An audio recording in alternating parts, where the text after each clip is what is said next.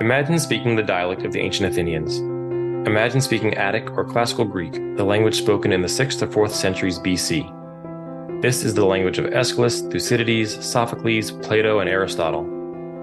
The Circe Institute Greek Apprenticeship, called Atekizo, is a three year program that teaches spoken Attic Greek with mentor Monique Neal and a small cohort of fellow journeymen. Enter the porticos of ancient Greece and encounter directly her poets and teachers.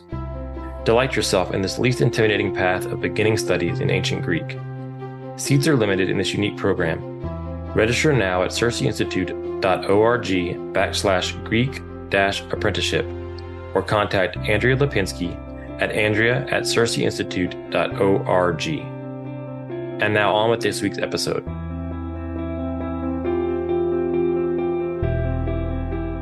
Welcome to this week's episode of Quiddity on the Circe Podcast Network, where we engage in the classical spirit of inquiry. I'm your guide, Brandon LeBlanc. As we head into the final month of school, I thought it would be a good time to dip back into the archives for a discussion on how to optimize your summer before it's completely upon us. So let's join David, Andrew, Brian, and Chuck.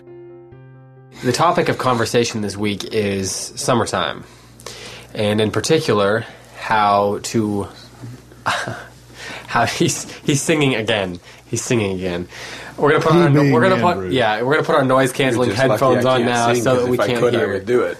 Um, the specifically the topic is how to optimize the time the summertime how to maximize the time how to to continue to build on the momentum that you hopefully built during the school year and i suppose if you didn't build any momentum how to actually build some momentum during the summertime um, we get this question quite a bit um, and, and we often see lots of conversation about it in, in schools and uh, on facebook and places like that um, the first thing I'm going to do is just just ask for yourselves. It's important, obviously, to feed yourselves during the summer as well. Um, for teachers, it's one of the rare times, assuming you have the summer off, that you can read for, you know, perhaps just pleasure as opposed to maybe what you're teaching. Um, and of course, a lot of people do attend conferences and other events to be motivated and renewed. But I'm curious what each of you do during the summer to be renewed and inspired, even if you may not be teaching full time. And he, actually, our schedules tend to be crazier in the summertime, so it's a little bit different. But Right. when you taught, what did you find valuable to um, to to be renewed during the summer? I'll start with you, Brian. Well, I, I do still teach, um, but one of the things that I have found, I, I don't know that it's been an intentional habit really. Um, it's just something that I've fallen into. I, I find that I tend to view the year as having rhythms to it. The seasons um, have a kind of feel or rhythm to them. And so um, there are certain books or certain kinds of books that I read just about every season and for some reason I, I don't I can't put my finger on it really. Um, I guess if I really pressed it, I, I, I could find a reason. But um, during the summer, I find myself reading a lot more short stories. Um, I, I I do use it as a time to kind of um, read more leisurely um, things that because we all have in different different um, contexts we all have things that we have to read because we have to read them Yeah. and that's that's not a bad thing necessarily. It's just things that we're reading out of duty, whether it's uh, because we're teaching, or because we're we're talking at a conference, or uh, something we're working on with homeschooling or whatever. Mm-hmm. Um, so during the summer, I find myself um, just kind of reading whatever I feel like uh, at the time, and that usually seems to be look thinking back. That usually ends up being short stories. So I read. Um, uh, I really love the uh, Lord Peter Wimsey stories, um, Chesterton's, um, you know, Father Brown, um, things like that. So th- somewhat, um, I guess I draw to mysteries, kind of lighthearted feel. A lot of Wodehouse during the summer. Yeah, that's. I always read either a collection of stories or a Wodehouse novel Yeah. every summer. Yeah, It's great summer reading. Wodehouse's Mysteries. no, That would be different. great. Yeah, yeah. I wish. Do those exist? Wodehouse Mysteries. I don't know. Well, I guess technically, you know, the They're all kind of right. mysteries. The silver cow creamer was a bit of a mystery. The silver Um, cow creamer? Yeah, you remember that? No. I don't remember the name of that. Which book was that from? Do you know what I'm talking about? I know what you're talking about, but I don't know what collection it came from. It wasn't a collection. It was in one of the one of the novels. Hmm. Oh well. Anyway, I read Wodehouse or some of the Father Brown or Lord Peter Wimsey mysteries. That's normally what I gravitate to. Those kinds of those kinds of things, which are you can get through them quickly, but they're they're a lot of fun in different ways. Right. Okay. Over to you, Senor President. Um, Chuck, what, and I, I grew up next to a farm in Milwaukee, and and I noticed across the street that they would have row crops like corn, and and and then so they'd have row crops like corn, and then sometimes they would have cabbage, which was a row crop, but sometimes they grow things like alfalfa, hmm. which, as I recall, is not a row crop; it's just kind of thrown out there. But I noticed that that there was always, and growing up in Wisconsin, you do see a lot of farms. Um, I noticed that, that almost every farm that I can remember, next to the fields, there was always a row of trees, and I think that was called a windrow. Does that sound? Is, is that right? Is that is that what a windrow is? Maybe. I don't know. Oh, okay. Does anybody know? I think that's right. And, Actually, yeah. and here's what I was told, and, and I'll Google it. having grown up next to farms, but not having worked very much on farms, um, I don't know what I'm talking about, but I see stuff. So, my understanding, I probably read this somewhere, is that the soil in a where there's rows, the soil becomes beca- becomes um, um, drained if you grow the same crop, and Depleted. depleted, and, and then it gets thinner or something, Yeah. and then it can blow away. Right. So what they do is farmers plant these trees, and again, the way it was explained to me, you plant these trees and you you do nothing there. Mm-hmm. You don't tend the soil at all.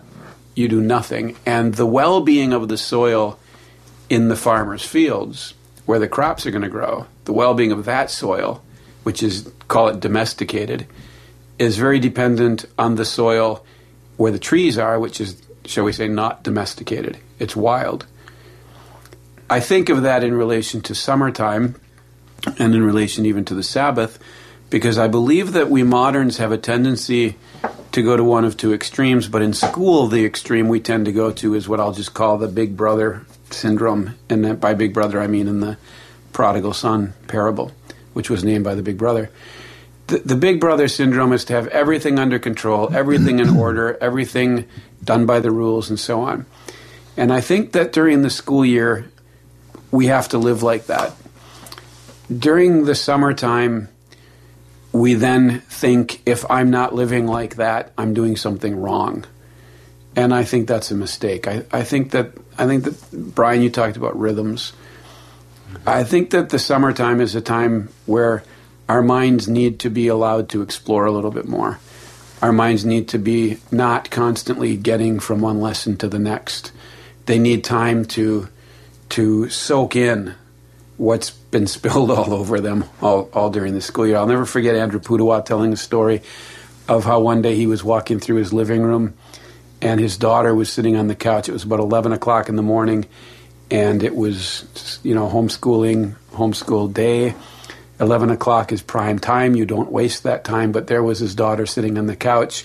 And as he would, he, he would, you know, put up the scare quote fingers and the, as he tells the story, but he says there she would be sitting on the couch doing nothing.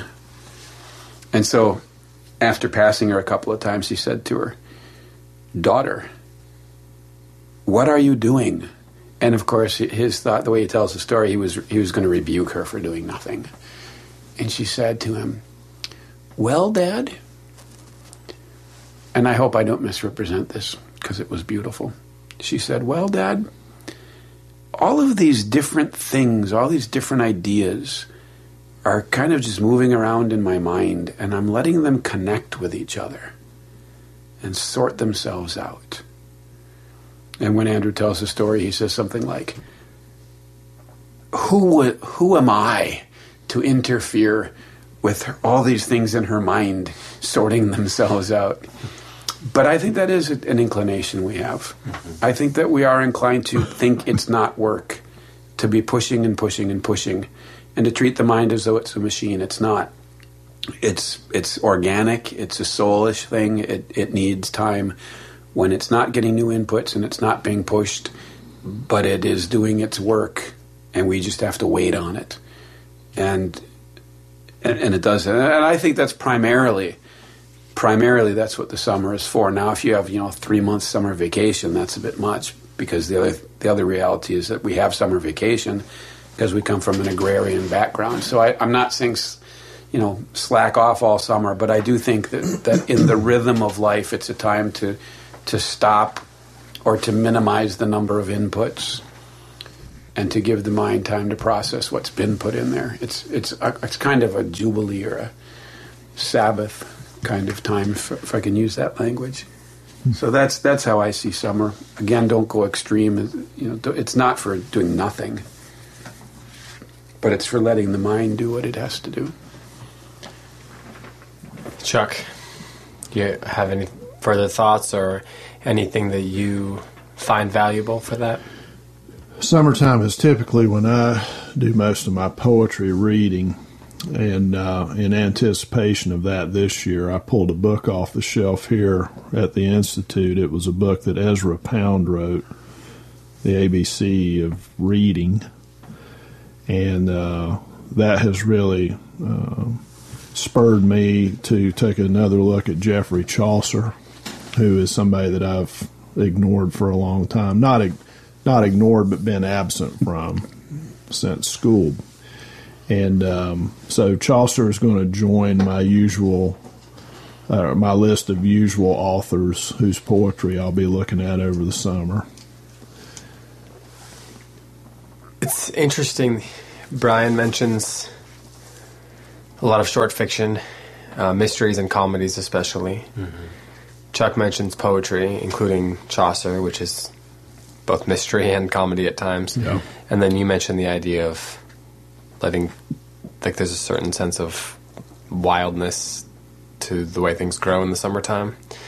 And I was wondering if you guys think that there's a what's the connection between the the two the or is there a connection like why is it just that poetry I mean poetry is not easier to read if you do it I mean if you want to pay attention to it but my mind is more in the it, talking about seasons and rhythms there's something about the summer months uh, once the pollen settles down and the daylight here, you know, your brain keeps starts goes, functioning again. Yeah, till nine o'clock in the evening. It's just the perfect time to sit out on the patio, I, just to let the poet speak and to be affected by the words uh, in the way that Pound talks about in his book, uh, ways that I'd never thought about, casting an image upon the imagination just to sit back and be operated on, if you will, by the poet's work.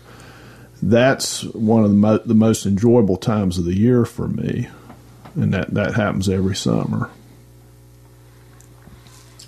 I don't I don't know what what it is about the summer specifically. I can't necessarily put my finger on it. I I wonder if that feeling that we have of summer is something that's woven into the season itself, or is it something that we're kind of conditioned uh, conditioned towards because of uh, the the way that this well, not just the school year, but I guess maybe the the agrarian year um, has directed us because uh, summertime is seen well, even beyond school age, summertime is seen as a, a bit of a break. Uh, there's a difference there. Um, I don't know. France takes the month of August off.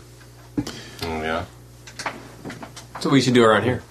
You've got you've got great weather. Well, it does get hot, but just the variety of life that's out, the insects, the birds. I mean, I could sit for hours watching the bluebirds in our backyard in the box. I mean, there's just uh, and so that nature's alive. Those kind of things you think kind of inherently lead you to want to read poetry, read fiction, read comedy, whatever it is? I mean, is that Well, there's a in my my feeling. Um, I guess that what I was trying to get at is that um, I think there's a, a kind of lightness. There's a, a, a there's more of a rest that's sort of woven into the way that we approach summer. Um, now, like you said, that's not always the case around here because it's conference season and convention season, and all that. So it, it can be very busy. But even at that, um, there is a sense of of rest and enjoyment and I you know I don't I don't know why that is exactly but that's that's kind of the the rhythm to it that that I've always gone gone by and so that actually directs the way that my thoughts are um, Seems like it seems like weather would obviously have a big impact. We're physical beings, and so what we do Yeah. during the day in the summertime is we want to sleep because it's so hot. Right now, if you're working outside all the time, the cool of the evening is very precious. But in the wintertime, you know, you're cold all day. You're not really looking forward to the cool of the evening. Mm-hmm. So I and, and also the physical body, obviously, it's harder to get moving when when it's hot mm-hmm. and it's a lot easier to get moving when it's cold and that, it's it's therefore kind of ironic that we look at summertime as a as a more restful time that would seem to be non-agrarian because you know that's when you're doing all your work. Yeah. And then in the school year is is in initially you had the the agrarian year by which you farmed and the school year fit into it. Mm-hmm. And now because because we're you in- had no other choice? well, yeah, and now we're an industrial urban society, the goal of which is to get as far from the land and responsibility and living with the consequences of our decisions as we possibly can get. And so that means we want to get away from the land, and one of the ways we can do that is by having school all year. And that it puts the kids behind bars or in rooms or whatever. And, you know, so, so, so now the summertime is now the agrarian calendar, and I'm I'm exaggerating, of course, I'm being a little facetious even, but the agrarian calendar is is subordinated to the rather rather arbitrary school calendar that we have created. yeah And there's a there's almost a shift in authority, a shift in lordship that that's going on there. The reason I initially asked the question about if there's something kind of inherent to summer that leads people to want to read the comedies and, and the that kind of stuff is that if you look at Northrop Frye, Northrop Frye's criticism, he, I mean, this is before him, but he kind of breaks it down that there are different kinds of stories in, in especially medieval literature that correspond with the seasons. So hence you have most of the comedies taking place in um, the summertime, and each each season has a certain kind of story. The tragedy is the winter, as you would expect. I mean, and when you lived in a world where most people died during the winter because of the diseases and all those kinds of things, then that would make sense. And then you had, you know, Midsummer Night's Dream is a summer story. Mm, um, I should do about nothing. midsummer actually Yeah, yeah. At night. And you know, there's a and you know, a lot of critics would say that Shakespeare's there's a very specific commentary that Shakespeare's making there just in the title. He's he's being somewhat meta, if you will, um, to use a term that probably should be stricken from the vocabulary 25 percent, 75 percent of the time. Um, but uh, you know, the the romantic comedies, the romances took place in the summer, the comedies took place in the spring the tragedies took place in the winter and so on. Uh, Gawain and the Green Knight is an interesting take on that. When did A Winter's Tale take place? it was a midsummer night I think When did A Midsummer Night's Dream take place? also midsummer night I believe. A Winter's Tale, though, is the only play in Shakespeare that has stage direction, Must be because other than so enter cold. and exit. Because they were too cold to know it, or they didn't want to do it because they were so cold, so they needed instructions. I think we're veering off topic. I What's the so. topic? exactly Um, anyway, Summer? something about. has, have you guys read or heard of this? Is it okay to read A Winter's Tale in the summertime? No. So no one's allowed to read that this summer. Chuck, you can't read that this summer with your students. We're doing comedies. I'm Oh, reading- that- I'm reading it just for that. Okay, let's let's let's jump over to Chuck then because that's that's it. That is what they call a segue in the biz. Um, it fell right into my lap. Riding around on my myself. fell right into my lap. Um, You got run over by a Segway. a lot of head shaking going on right now.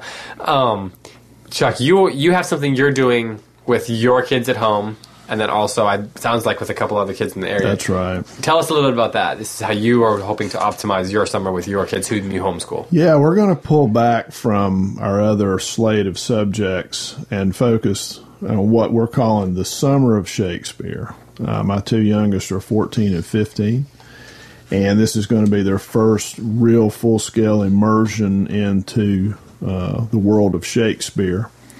And uh, we have at least one other homeschool student, if not maybe a couple more, who are going to join us weekly.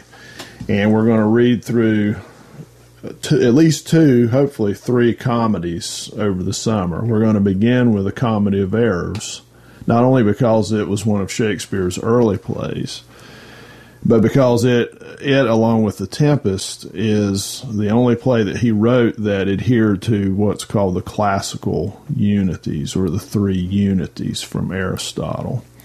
So that gives uh, my children some con- uh, some context and understanding uh, the classical way of viewing drama, and then how Shakespeare inevitably veers away from that, and then that'll give us an opportunity to look at how some of his contemporaries and people that came after him viewed these innovations. In fact, I was reading Samuel Johnson on that subject a little while ago. Now, we're not going to get all into that. What I want that's that's for my own benefit, and I'll try to distill and pass that on to them. But primarily, the idea is to have fun and enjoy the richness of Shakespeare's language, his wordplay, and themes that emerge even in a play like The Comedy of Errors, which some critics feel like doesn't have any thematic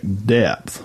But actually, it does, and that's what we're going to be looking for over the next couple of weeks. Well, okay, so here's the question then. I mean, why why are you doing this during the summertime though? As opposed to just the rest of your school time. I think you answered the question a little while ago. There's something about the summer uh, that that uh, appeals to comedy and literature and drama. I think Brian was was getting at that a little while ago. And uh, Shakespeare had a reason that he wrote Midsummer Night's Dream, and it's one of the comedies. But I, for no other reason, I'm in the mood to read his comedies over this summer. And when we get to wintertime, we'll probably take a break and look at a couple of tragedies. But see, the interesting thing is, I always figured it's the winter time, and so you'd want to get away from all the tragedy. But we don't. We all, that's when I read. Yeah. Yeah, you always read your darkest stuff during the winter. For I guess he just keeps you. You just want to. You just want to like bathe in the tragedy. Uh, Brian, do you, what do you? Why they call it bathos?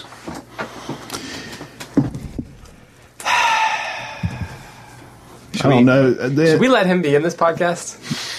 in the church year, there's a lot happening in the wintertime that I think offsets the whole idea of tragedy. So I think it balances That's that's very yeah, well. that's interesting. That- w- you know, during the summertime for listeners who who follow a church calendar, we're we're about to move into the long season, the ordinary calendar, the Pentecost season, where you know our readings are focused more upon the church and the epistles and the growth of the church and so forth. We, we're stepping back away from the life of Christ.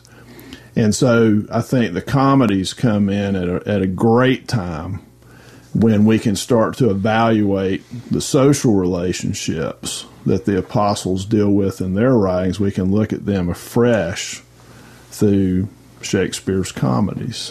Hmm. This could actually get us into a nice discussion of what true comedy is. Yeah. Because if if it is, if the seasons in the church year are related, then what better time to enjoy a good laugh than when the church when the the calendar focuses on the church. Yeah. well said. That's, um, But is that a comedy or a tragedy? well, I think it's a comedy in the truest sense, um, not just in in having something to laugh at uh, or laugh about. Um, which that that certainly is true, but in the sense of a, a, a, a true comedy of starting off at a point, there being a fall, and then being resurrected to a much higher point at the end. Um, A marriage. it- it- yeah, I mean the the life of the life of the church, the history of the church is is a comedy, a very a very deep, rich comedy at that. A divine comedy? Hmm. Anyone? Come Someone- on. someone- Nothing? Nothing? You know, your dad's already taken all the groans out of the room, I think. But um, with, His were far worse with- than that. That's well, not, that's very true. Not fair. That is very true. Um, I was just thinking how much sense it made. I didn't know it was funny. I wasn't. I think that um, related to that, though, I wanted to come back to well, kind of related to that. I wanted to come back to something that, that Andrew mentioned earlier. This whole pattern of uh, or need for rest, and um, how that um, there needs to be Sabbath woven into the summer. One of my first thoughts. Um, when you mentioned at the beginning of the podcast that this is a question that we get a lot, you know, how should I use the summer to optimize um, my child's education or to make sure that we don't lose ground or that we're staying motivated or we're continuing on or, or however uh, different folks might put it. Um, it, it does make me wonder if we're if we're kind of missing something because it made me question why that why is that a question? Um, and and does it reflect something that a, a kind of anxiety that's woven into Yeah, I was gonna we are now um, that we are so frightened of Sabbath now. We're frightened of rest. Um, we're so scared that we're going to miss something. Um, we see symptoms of that everywhere, and the symptoms are the things that often get the blame, but they're not the real problem. I mean, What would it- be a symptom? well, uh, this this compulsion with you know cell phones and um, email and, and so on the the absolute kind of addiction to staying quote unquote connected um, in these kind of artificial senses. We're we're motivated by anxiety. We're motivated by continuing to get things done. We were talking a couple weeks ago about how much time we actually spend. Andrew and I were talking a couple weeks ago about how much time we actually spend using computer programs or different scheduling programs to keep track of things so that you'll have more time to get things done and in reality you just spend your time juggling all of those things you know to pay attention to to-do lists or whatever. I think those are symptoms. Um, but it's driven by an anxiety. You know at the root of it there's this there's this anxiety about making sure that we're getting done with that we're accomplishing the things that we for some reason feel the the need to accomplish. And so i guess that's my real question about this whole thing with optimizing your think if- summer is is that i think that does it does it not hint at something a little bigger yeah. i'm sorry what were you going to say No, I think it does, and and I think you're on you, the way you framed it is very helpful because I, I think what came to my mind while you were talking was the word control. Hmm. What we don't like is is that things are out of our control. So we have technology and we think that we're gaining control of our lives, whereas in fact we're losing control. Mm-hmm. And the reason for the Sabbath is is is very clear in Scripture. It's it's on the Sabbath you are acknowledging that you don't live by bread alone, but by every word that proceeds from the mouth of God. On, on, on that day, there are all sorts of practical things that can go wrong. Every manner of, of thing can go wrong on the Sabbath. And so, what you're doing is on that day, you're trusting in the Lord and you're acknowledging that everything you have is a gift from Him by not working. Now, there's obviously the, the other, there's two ways you can defy the Sabbath. One is by working on it, the other is by working on it. And, you know, there's two kinds of working on it. The one, the one kind is the kind the Pharisee is opposed to, the other is the kind the Pharisee does. He's, he's walking around making sure nobody works on the Sabbath, right? the Sabbath was made for man. And, and because, because we are 21st century Christians, we think that obeying a Sabbath law is the only option. God blessed the Sabbath. He spoke his blessing into the Sabbath. the blessing, the, the Sabbath is a blessed day. It's not legalism to say that. It's not hmm. legalism to want to experience that blessing. It is, it is a, it is a terrible mistake, I think, that I've made. I'm only just coming to realize this. It is a terrible mistake to not protect the boundaries of the Sabbath and, and to not give up control of your life on the Sabbath day. Because as you do it on the Sabbath day, you come to realize that in fact you can do it every day. Mm-hmm. That He's always trustworthy, and He can He manifests that. That's He gave us the Sabbath. He didn't He didn't He doesn't beat us with it. He gave it to us. That's how Jesus presents it all the time. Mm-hmm. And so if we take that notion of giving up control and expand it beyond this one day out of seven and think about it in terms of this, uh, the summertime and, and just think about it in terms of all that we do, we're never supposed to have control of our lives. Never. And so the struggle to maintain it is, is an exercise in necessary futility, and it will always create more anxiety. you talk about anxiety, and just as there's this um, this this sense of the sense that the Sabbath was be- being forced upon us, as you were suggesting. Similarly, there's a somewhat pervasive sense, I think, especially among people who genuinely care about education, whether they're school teachers or homeschoolers, that that we need to be constantly accomplishing something, and that the anxiety is if we're not checking off things on the checklist mm-hmm. or making sure that our kids are learning a sequence of things or whatever that if that we're wasting mm. the summertime. And so there's that fine line. I think it's the opposite. Well, I think what I think there's a fine line between um, between letting kids have a rest and um, identifying what ways you might be able to to continue to build on the things that you taught them during the year, whether it's through a summer reading list or whatever. But any thoughts on that? re- yeah, I do. It depends what you mean by rest, because by rest I don't mean passivity. The biblical conception of rest is is, is the state of conquest. The enemy is conquered, and hmm. and so you so you are now planting a garden. You think about the Israelites; they were commanded to take the land. And when they took the land, what they were then supposed to do was not sleep the whole time. They were supposed to, it, it, well, it gives us this with David and Solomon. Solomon could build the temple because it says the land was at rest. Okay, the enemy had been conquered internally and externally. Peace had been established, and now they could get about their work. So we make a mistake if we think that rest and work are, are contrary. They're not contrary. Rest, rest should be our condition while we work, mm-hmm. and that's that's what that's what concerns me the most about work is is work speak, work becomes works when it's when it arises from anxiety and tries to stabilize anxiety instead of when it arises from rest and that that establishing his rest first that's what Martha wasn't doing in the Mary Martha story. That's what the apostles had to learn. They had to receive the Holy Spirit before they went out, and they were told to wait.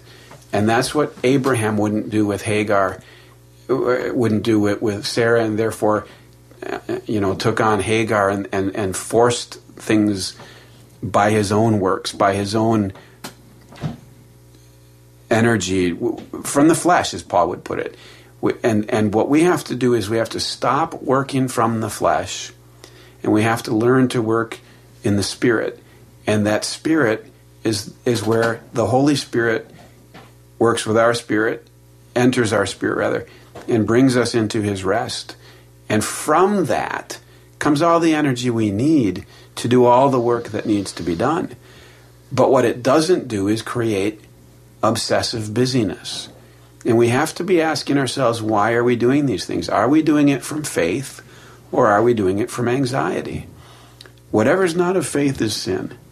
And therefore, I think what we've got to really learn how to do, what I'm having to learn how to do every day again, is how to repent. We have to be constantly repenting ourselves. I don't know myself. I don't know of any other way to get into re- into His rest is, other than repenting. And so I'm not I'm not talking about a passivity. I'm not talking about a doing nothing. I'm talking about getting spiritually in a state of rest. But frankly, sometimes we get ourselves so busy hiding our anxiety under work and trying to resolve our anxieties that we do physically have to stop working. We do have to physically draw back and say, wow, almost everything I do is wearing me out and it's just it's just to make me look good or it's just to deal with these problems and, and all that. So I don't I don't want to I don't want to I don't want to communicate to other people myself that that there's some kind of great passivity that we're supposed to be attaining. What we're supposed to be attaining, what we're called to do, is to take possession of ourselves, as Jesus puts it with the apostles when he says they're going to be persecuted. He says, By your patience, you will possess your own souls. That's rest. That's rest. And, and when we get there, when we get there, then we can do whatever needs to be done. Did I burn up the clock? No, but what does that mean? What does that mean for advice that you specific advice that you might give to a homeschooling parent such as Chuck or or to a school teacher who's listening who very busy and needs a break. Well, no, I'm thinking less about the teacher and more about the students. Let, let me let me answer that very briefly with my glib answer, and then and then I want to hear what Brian and Chuck have to say the, the glib answer is that if you're teaching out of anxiety, or if you're parenting out of anxiety, or you're doing anything for any other reason than faith, and it's not the Holy Spirit working in you, then the only thing to do is repent. Now, as far as well, what would you say that a healthy approach to to work during the summer is then? Yeah, well, I think that when it when we see this is the tr- this is the this is the hardest part is people people sometimes want me to say here's the three things you should do or the fourth well i don't know. I don't know. But nobody does. Unless they're hearing unless they're unless they're at peace with god and then then the holy spirit leads and you know what to do. So i mean just to evade the question i'll say that. But i will i will add this since you've asked me. Um, busyness busyness is a bad idea. Unless and, and, here's the thing i'm not talking in any way about laziness the lord jesus got more done in his life than anybody has in the whole history of the world for goodness sake he saved the universe okay but how was he able to do that he was never taken off purpose he was never distracted satan had nothing in him that he could hold on to he wasn't anxious. He wasn't worried. He hadn't come to represent himself. He had come to speak his father's message. All he tried to do was faithfully represent his father and obey his father and never advocate for himself. All he ever tried to do was be the man that his father wanted him to be. I mean, that sounds kind of, I don't know what it sounds, but anyway, that's all he ever tried to do. So so he was never taken out of his center. He was never taken off center. He was never taken out of his rest. So he achieved what only he could ever achieve. Well, now we have his Holy Spirit. Now we have his life. Now we have all that. And we have to try to be like him. And we will get more done. We will get more done by trying to by, by trying to stay in his rest, by repenting, by staying focused. Not even not even on obedience. This is the thing. It's not about keeping busy and it's not about obedience and it's not about all that stuff first. It's about it's about being one with him. It is about abiding in him. If we abide in him and he abides in us, we ask whatever we want and he will do it. And we will see we will see him work. Now maybe I'm idealizing and maybe people are saying, "Oh, that's, you know, that's beyond me." Of course it is beyond me too. But any repentance we offer to the Lord he takes. And we will know what to do with our time then.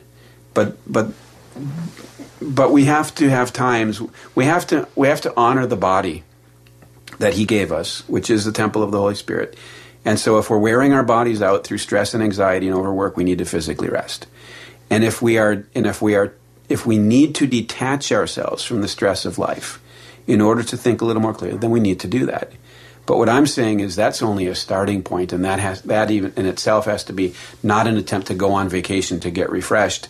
It needs to be a time during which we detach ourselves from the word, world and attach ourselves to the Lord. We, we just connect to Him, not not not restore ourselves so that we can get way too busy again. No, I don't mean to be like asking you to be overly practical or any of you, but I hear Well, you can't be too practical, so don't hesitate on that. Well, I just hear, I just kind of hear people. I, I kind of imagine people are saying things like, "Well, okay, can you give me some specifics about what that hypothetically could look like? Like, what you know, Something to imitate. yeah, exactly. Something that what is is there a model of that that I can that it may or may not be sp- like you said, it's not going to be perfect, not going to be the exact model for everybody, but something to think about or chew on or possibly imitate. I know that I was actually listening to a podcast recently, and they were talking about how if you are somebody who, as we are, spends a lot of time during the day reading, writing, typing, things like that, then it's very important to have a different part of your life where you're doing things with your hands physically, whether it's gardening or for me, I find that cooking is really good in that way because it's some it's a different way of it's a different way of being. You know, it's a different approach to. I read different kinds of books. Um, well, you garden a little bit. You know, for some Yeah, people it's sports kidding. or whatever, but it's a different expression of uh, the incarnation in a way. It's a different expression of of being human, and that's one thing that I thought of. Um, the finding something that is renewing, not just during the summer, but every day. You know, I spend so much time in front of the computer, on the phone, reading, typing, all that kind of stuff, that when I get home, I find it refreshing to make a good flat iron steak with potatoes. Um, Brian, Come on over and do it. you're gonna provide the flat iron steak? Uh. Brian or Chuck, any any thoughts on that? That on what you know? Is there a model of some kind that, that people might be able to follow that would fulfill kind of the the ideas that he's talking about?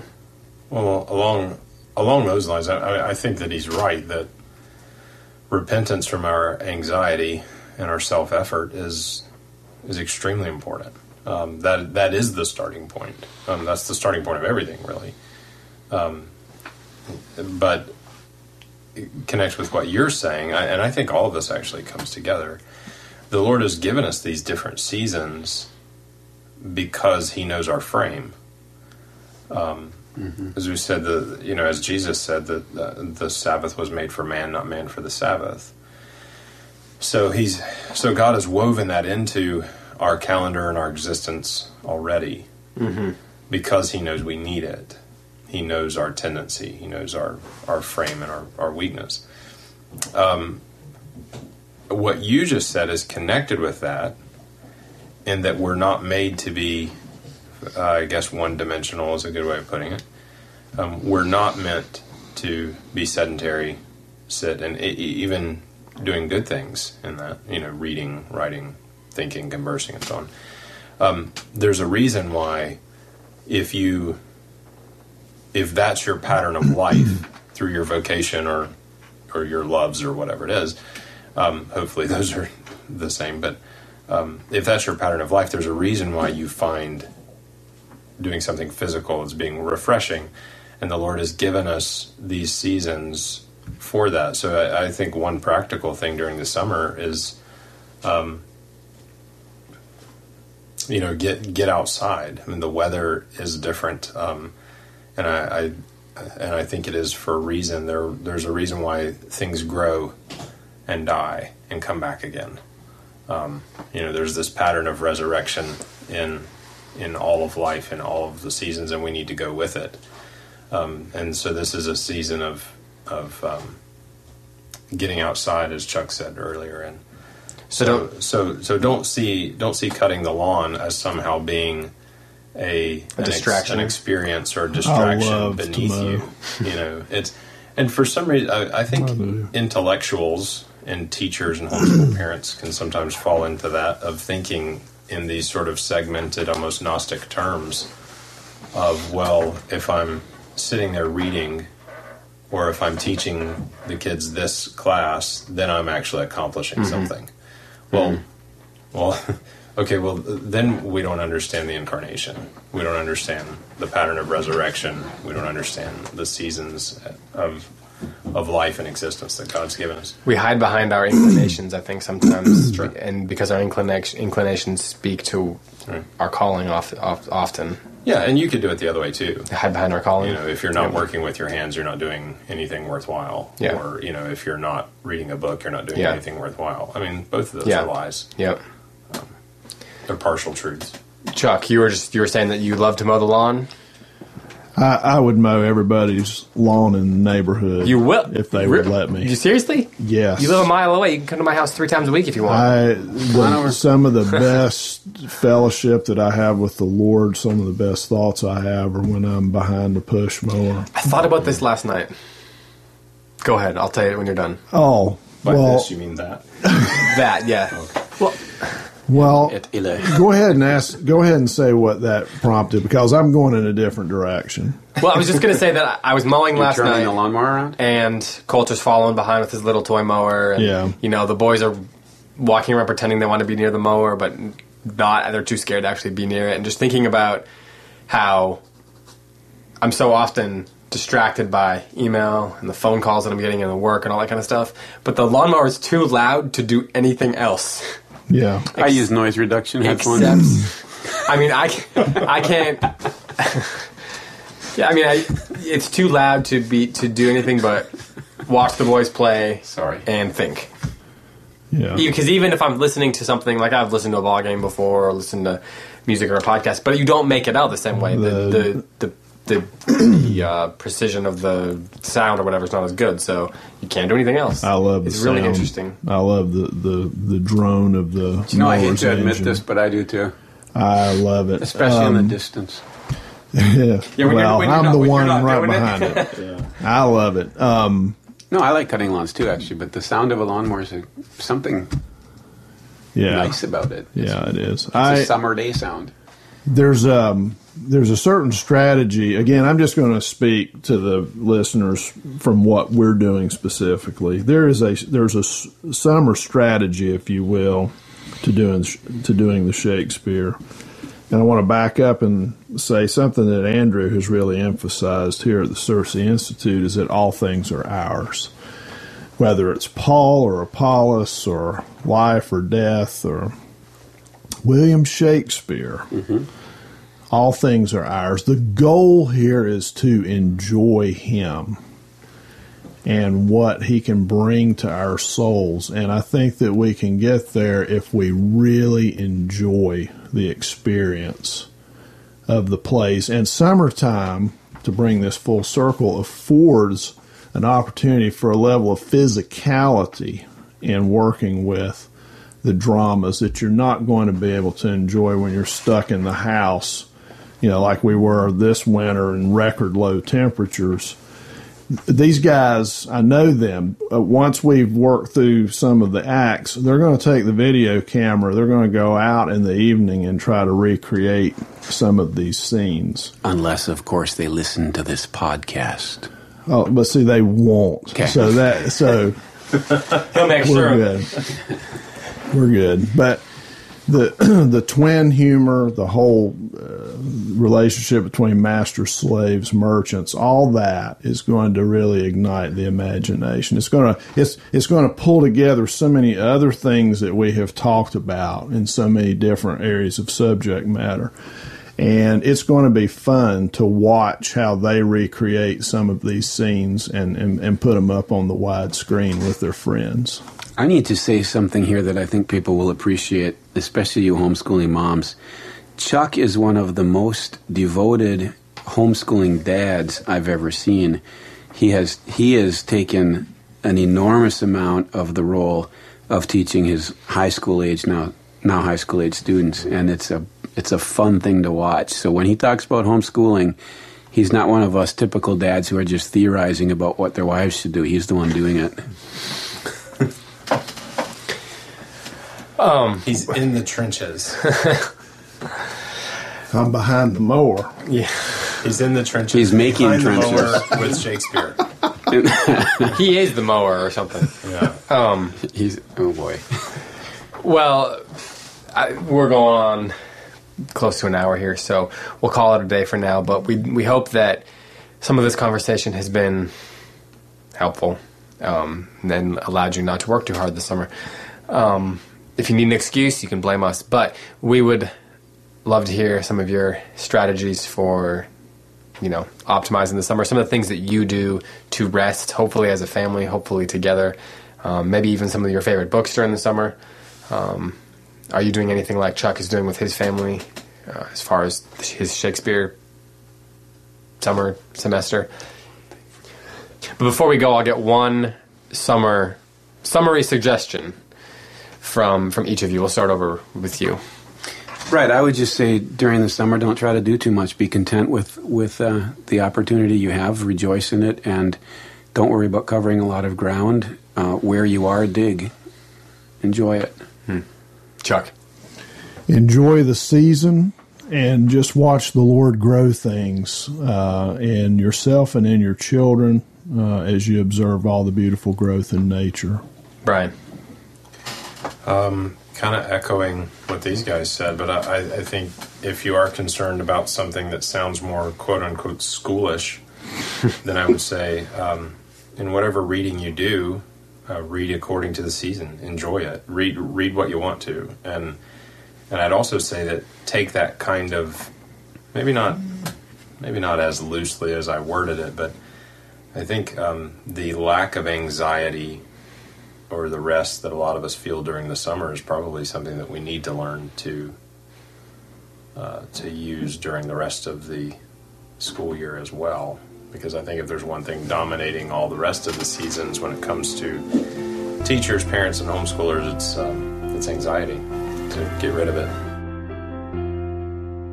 Thank you for joining us on Quiddity as we refreshed ourselves at Cisterns of Learning dug long ago, drawing from springs too deep for taint. You can send your comments and questions to podcast at circeinstitute.org. You can also join the Quiddity conversation on the CiRCE Circle at circe.circle.so. Join us next week for another episode and be sure to check out the other shows on the CiRCE Podcast Network.